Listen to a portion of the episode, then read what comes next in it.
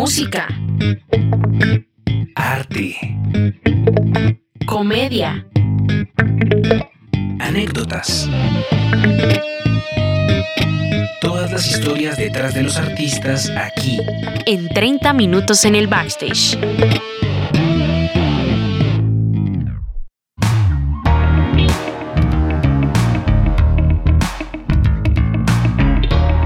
Bienvenidas y bienvenidos sean todos a este primer episodio, a este primer programa de este nuevo espacio en el cual hablaremos con artistas, productores, músicos, managers y más personajes de la industria musical y del arte en general, adentrándonos en esos relatos, anécdotas y esas historias que poco se conocen. Y de paso pues miraremos el lado más humano de cada artista. Así que nada, pues bienvenidos a 30 minutos en el backstage. Yo soy Julián Moreno y junto a Alejo Quiroga los acompañamos en este viaje sonoro.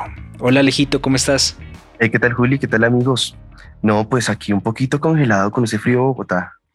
Sí, son días, eh, bueno, épocas muy lluviosas, ¿no? Muy frías. Aunque bueno, esa es la típica Bogotá, ¿no? Ese, ese clima tan, tan cambiante. No, total, esto ya parece la película de Karate Kid. Quita chaqueta, pone chaqueta, quita chaqueta, ponte chaqueta. sí, y bueno, Alejito, nada, pues yo emocionado, feliz de que este proyecto por fin ya sea una realidad, ya toque la luz del sol después de tanto tiempo en el cual hemos venido trabajando en este proyecto. No, total, yo estoy también súper contento. Han sido meses completos de trabajo arduo, de no dormir por semanas, pero al fin podemos mostrar esto. Y yo les quiero contar algo. Este proyecto sale a raíz pues de, dos cosas o situaciones que, que vivimos con Julián o que evidenciamos con Julio. Nosotros nos conocimos en la universidad, coincidimos para un proyecto final y ese proyecto nos exigía sacar un producto audiovisual que se pudiese transmitir. Pensamos en un podcast, pero pues a la hora de grabar cualquier cosa uno dice, ¿de qué carajos voy a hablar? O sea, ¿qué voy a decir? Así que eh, analizando problemáticas o analizando pues situaciones del día a día, uno se da cuenta de dos cosas, o nos dimos, nos dimos cuenta de dos cosas. La primera es que muchísimos músicos sufrimos a la hora de mostrar nuestro talento, de mostrar nuestro trabajo. ¿Por qué? Porque constantemente está la crítica y peor que la crítica comunal es la autocrítica. O sea, uno piensa que es que la gente le va a dar duro a uno y no, quien se da duro es uno mismo, o sea, uno es el que acaba consigo mismo. sí. Así que a raíz de esto quisimos buscar como que, bueno, gente que tuviera historias muy chéveres para contar que lo pudiera motivar a uno. Pero también la segunda razón es que muchísimas personas creen que un artista llegó a la fama de un día para otro. ¿Por qué? Porque tiene plata. ¿Por qué? Porque es de buenas. ¿Por qué? Porque le tocó. Pero la realidad es que detrás de cada proyecto artístico, detrás de cada carrera de cantante, de actor, de lo que sea, hay preparación, años, años de preparación, de, entrega, de sacrificio, de sacrificar muchas veces tiempos en familia, hay mil cosas. Y es algo que la gente nunca ve. Entonces, ¿cuál es la idea de esto? Poder contar esas historias, poder contar esos momentos. Y pues de ahí también viene el nombre, de 30 minutos en el backstage.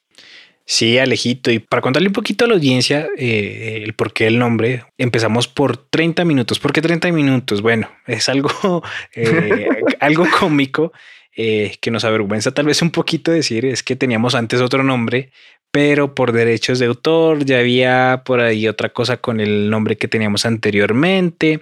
Y nada, pues la mejor manera o, la, o la manera en la que se nos ocurrió fue poner la duración que duran por lo general estos programas, 30 minutos, y en el backstage. ¿Por qué el backstage? Para la gente que no conoce qué es un backstage, pues bueno, eh, es la parte de atrás de un escenario, el tras bambalinas, donde un artista pues se prepara para salir a escena y, y hacer su parte, ¿no? Y bueno, para este programa tenemos una persona que tiene muchas, muchas, muchas historias por contar, ¿no, Alejito? Claro que sí. Él es un músico, productor, es maestro fundador de la Escuela de MAT o de la Casa MAT, como también nos referiremos a ella. Entre otros proyectos, es bajista de Manuel Medrano, con el cual fue ganador en el 2016 de dos Latin Grammy. Con ustedes, Nacho Riveros. Nachito, bienvenido. No, un placer, hermano. Me, me, alegra, me alegra estar con ustedes dos. Ah, Nachito, qué alegría y qué honor tenerte aquí con nosotros. Pero entremos en materia de una vez. Cuéntanos qué se siente ganar un Grammy, así de frente. Yo no sé, en el caso, en el caso de, de nuestro trabajo con, de mi trabajo con Manuel fue un proceso que, que, que se dio solo.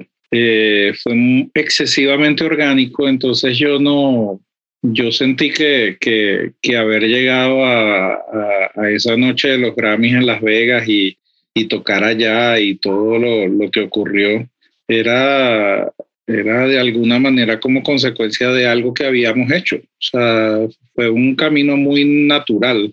Yo creo que ninguno de, de, los dos, ni Manuel ni yo habíamos pensado que en nada de eso, la verdad. O sea, no, yo, yo la verdad nunca, nunca pensé que podíamos, ni, o sea, de hecho ni siquiera trabajábamos en función de eso. Yo no trabajé al menos en función de eso.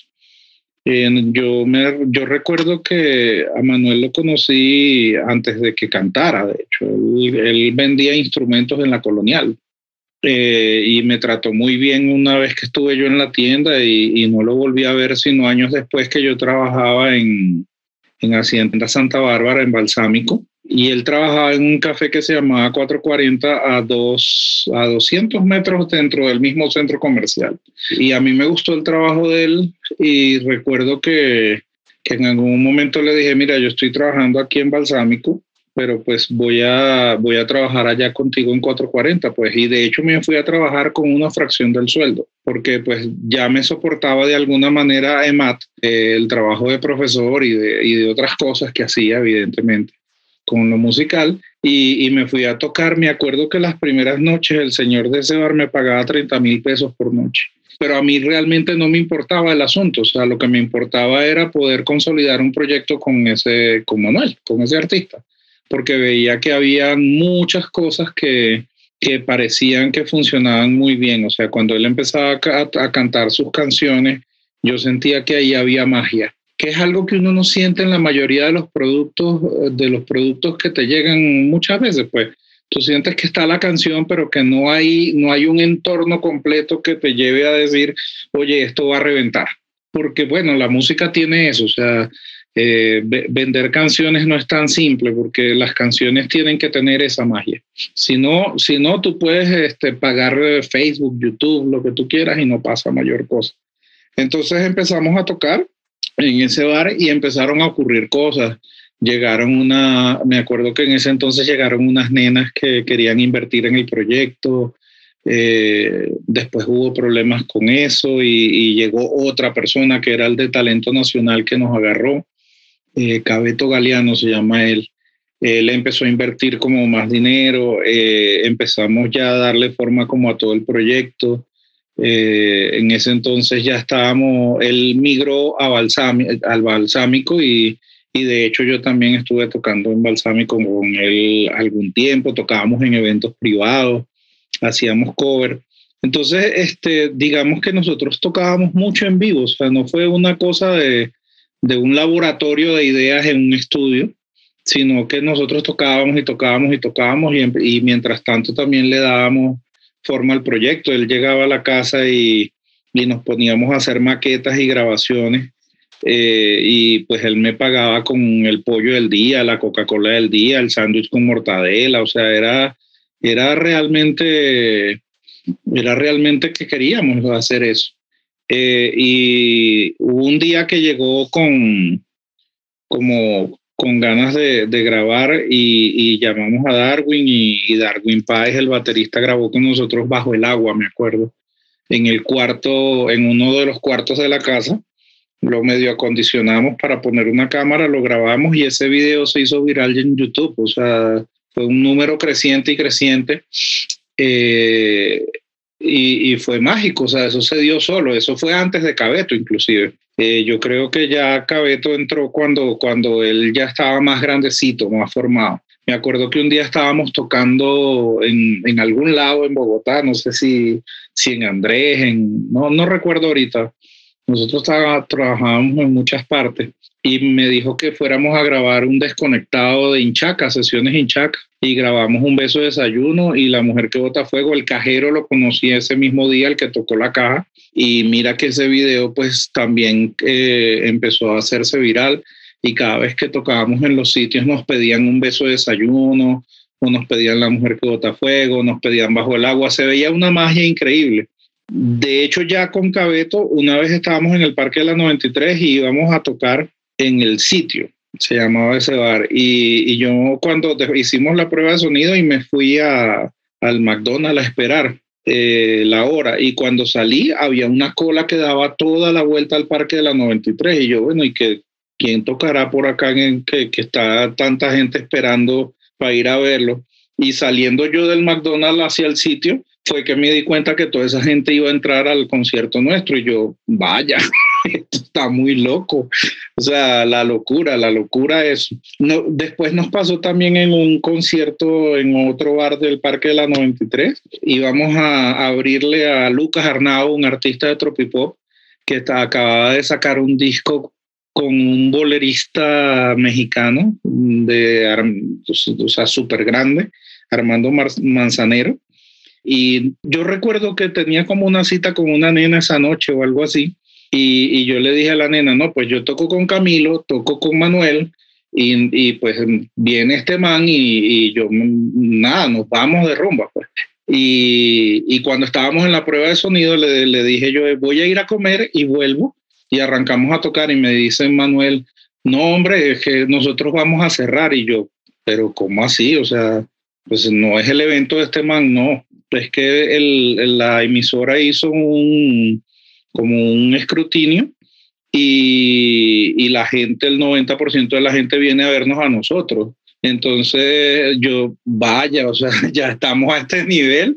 Entonces eh, arrancamos, o sea, pues nada, me tocó cancelar a la nena y todo el cuento. Y, y sí, cerramos, cerramos el concierto y de hecho recuerdo que Lucas Arnau no nos dejó usar eh, las luces que él llevó porque, porque y que eran de él y que no, no podíamos usarla y nosotros pues no hay problema, o sea, tocamos con lo que tenemos, o sea, pues si nunca fue un freno, o sea, el trío sonaba solo, pues no había ningún lío.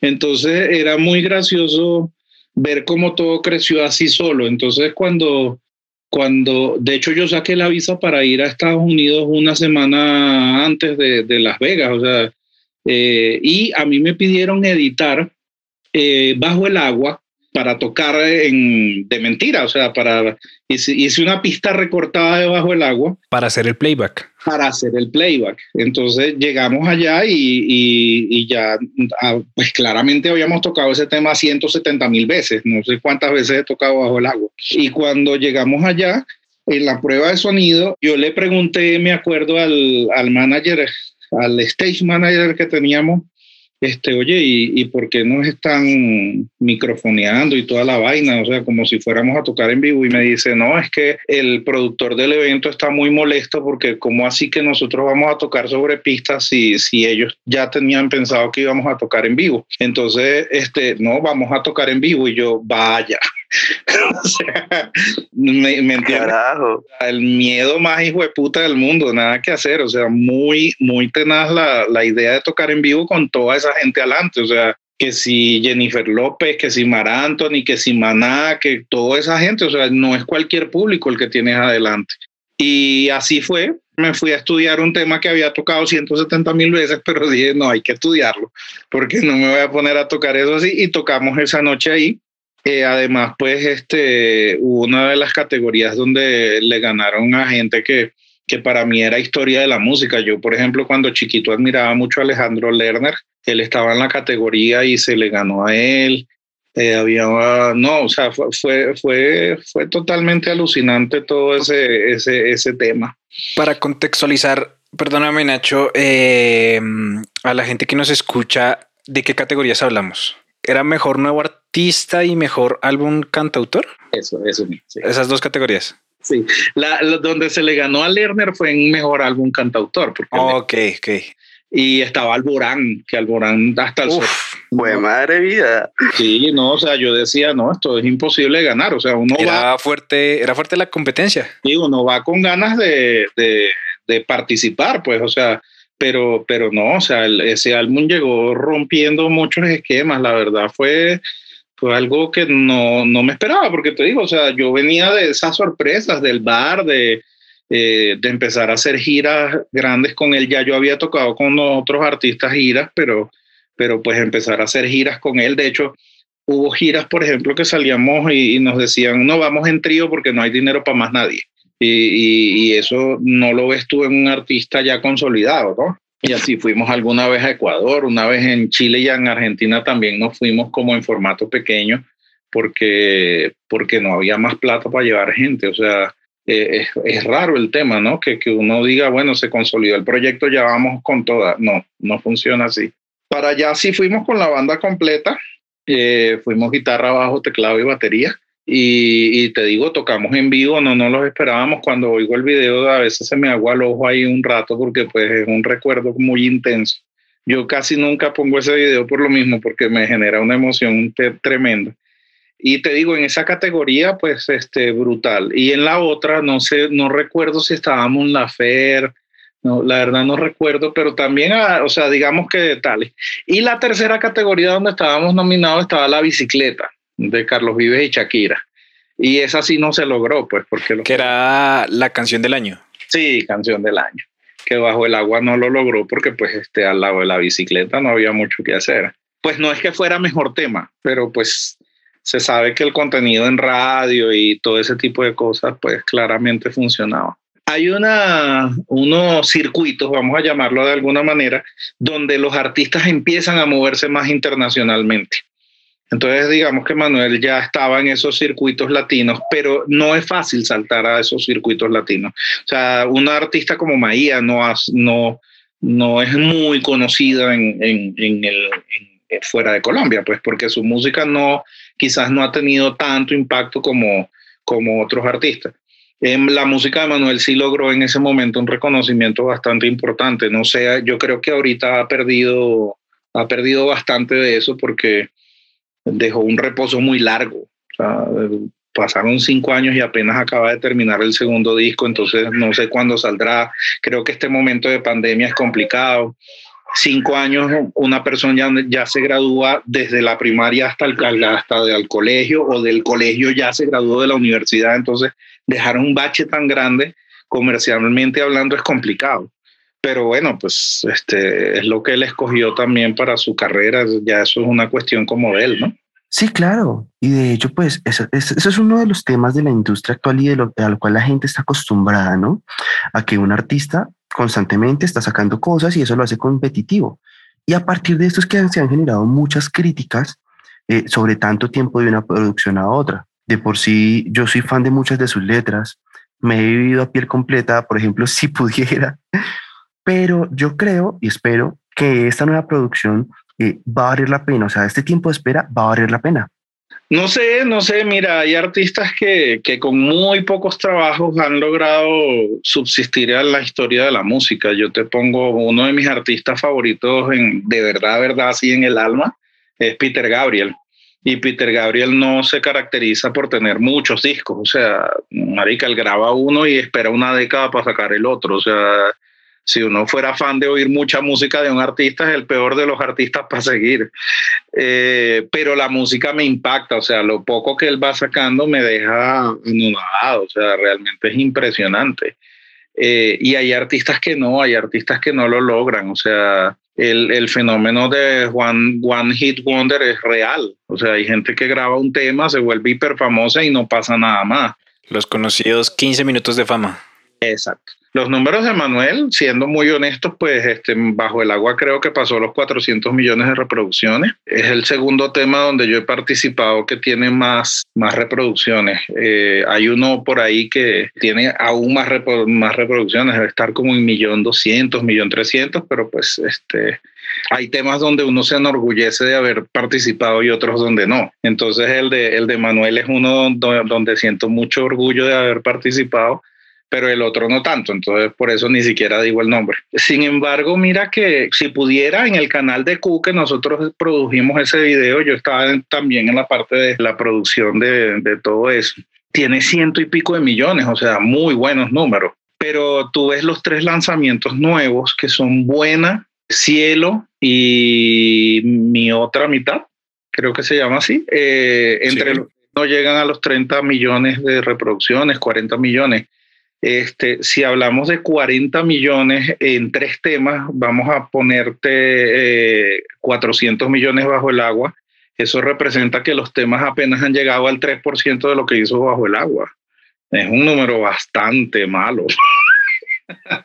Claro, poniendo la, la, vara tan alta con, con bajo el agua yo, yo, yo te digo, bueno, nosotros sacamos un tema ahorita, hacemos una banda los tres y sacamos un tema y logramos un millón de reproducciones y estamos felices, hacemos una fiesta de por vida. O sea, qué increíble hacer un millón de reproducciones, pero para un artista que ya tocó los 400, que, el, que los temas nuevos estén en, en, en 10 millones, 12 millones, estamos hablando de un 3%, o sea, de un 2.5%. Son números eh, bastante bajos y, claro, la consecuencia viene por, por, por, el cambio de público. Tuviste un cambio generacional que no conectaste, eh, también pues él decidió cómo experimentar con, con otro tipo de música que no era la balada conocida de él. Entonces creo que mucha gente se impactó, habían muchos muchos comentarios negativos con la música que está sacando. Sin embargo, yo creo que, que un artista tiene derecho a, probar distintas cosas. O sea, como que encasillarse es un, uno de las, de las reglas, entre comillas, de la industria, ¿no? O sea, Montaner, por ejemplo, grabó el primer disco de balada, Marica, y tiene 24 discos más de balada. Entonces, este, más encasillado no puede estar. O sea, si Montaner grabara otra cosa, nadie le va a creer. Pues e, es un poco lo que, lo que maneja la industria. Entonces, pues él se ha arriesgado, no está mal, pero pues el riesgo no ha funcionado en términos de, de porcentajes, ¿no? Y, y, pues yo creo que él, él, es, él, es, el que tiene que ver qué quiere hacer con el proyecto. Eh, habría que ver si, si, si volvió a los orígenes, porque yo digamos que ya no tengo nada que ver con, con nada de, eso, o sea, no, no es parte de mi historia. Yo estoy en mi casa trabajando otros proyectos de otros artistas, doy clases en EMAT, giro con Manuel. Y mira que, que, por ejemplo, el día que fuimos a tocar cielo en un concierto en pandemia, eh, ensayamos un día y tocamos el otro. O sea, me entregaron el tema como, mira, este es el tema que tienes que aprenderte. y pues ya, o sea, ya digamos que la participación es mínima. Y hablando de conciertos, ¿cómo es un fin de semana girando con Manuel? ¿Cómo es eso? Brother, pues este, te cuento que, que a veces es excesivamente duro porque los, los, no son viajes vacacionales y los, los que contratan los shows tratan de minimizar los costos lo más que puedan. Por ejemplo, te voy a poner un ejemplo que salimos para Chile y a la persona que, que nos llevó a Chile le pareció que el pasaje más barato era el de las 12 de la noche para llegar a, a, a Chile a las 6 de la mañana. A las 6 de la mañana te metes en el hotel y vas a la prueba de sonido. Vas a almorzar, que me acuerdo que comimos unos sándwiches, porque además nos dieron dólares y la, la moneda no es de circulación corriente en Chile. Entonces, cambiar esa esos dólares fue re complicado, me acuerdo. Entonces, Maya y yo lo que hicimos fue comer salchichas, eh, que son unos sándwiches muy típicos de allá que tienen unas salchichas alemanas gigantescas, muy ricas y todo. Este, entonces fuimos a, hacer la, la, la, tocada, pues la, la, prueba de sonido de la tarde y, y a tocar en la noche. Y a la persona que, que pagó ese mismo tour, le pareció muy chévere que para el otro día en Argentina también saliéramos a las 12 de la noche para Argentina. Entonces, dígame, dime tú en qué cálculos está tú que vas a dormir, que vas a ir al baño, que vas a... No les importa, o sea, realmente lo que les interesa es que sea rentable. Y en Argentina, pues al menos nos dejaron a dormir hasta las 5 de la mañana, porque el vuelo más barato es el primero también.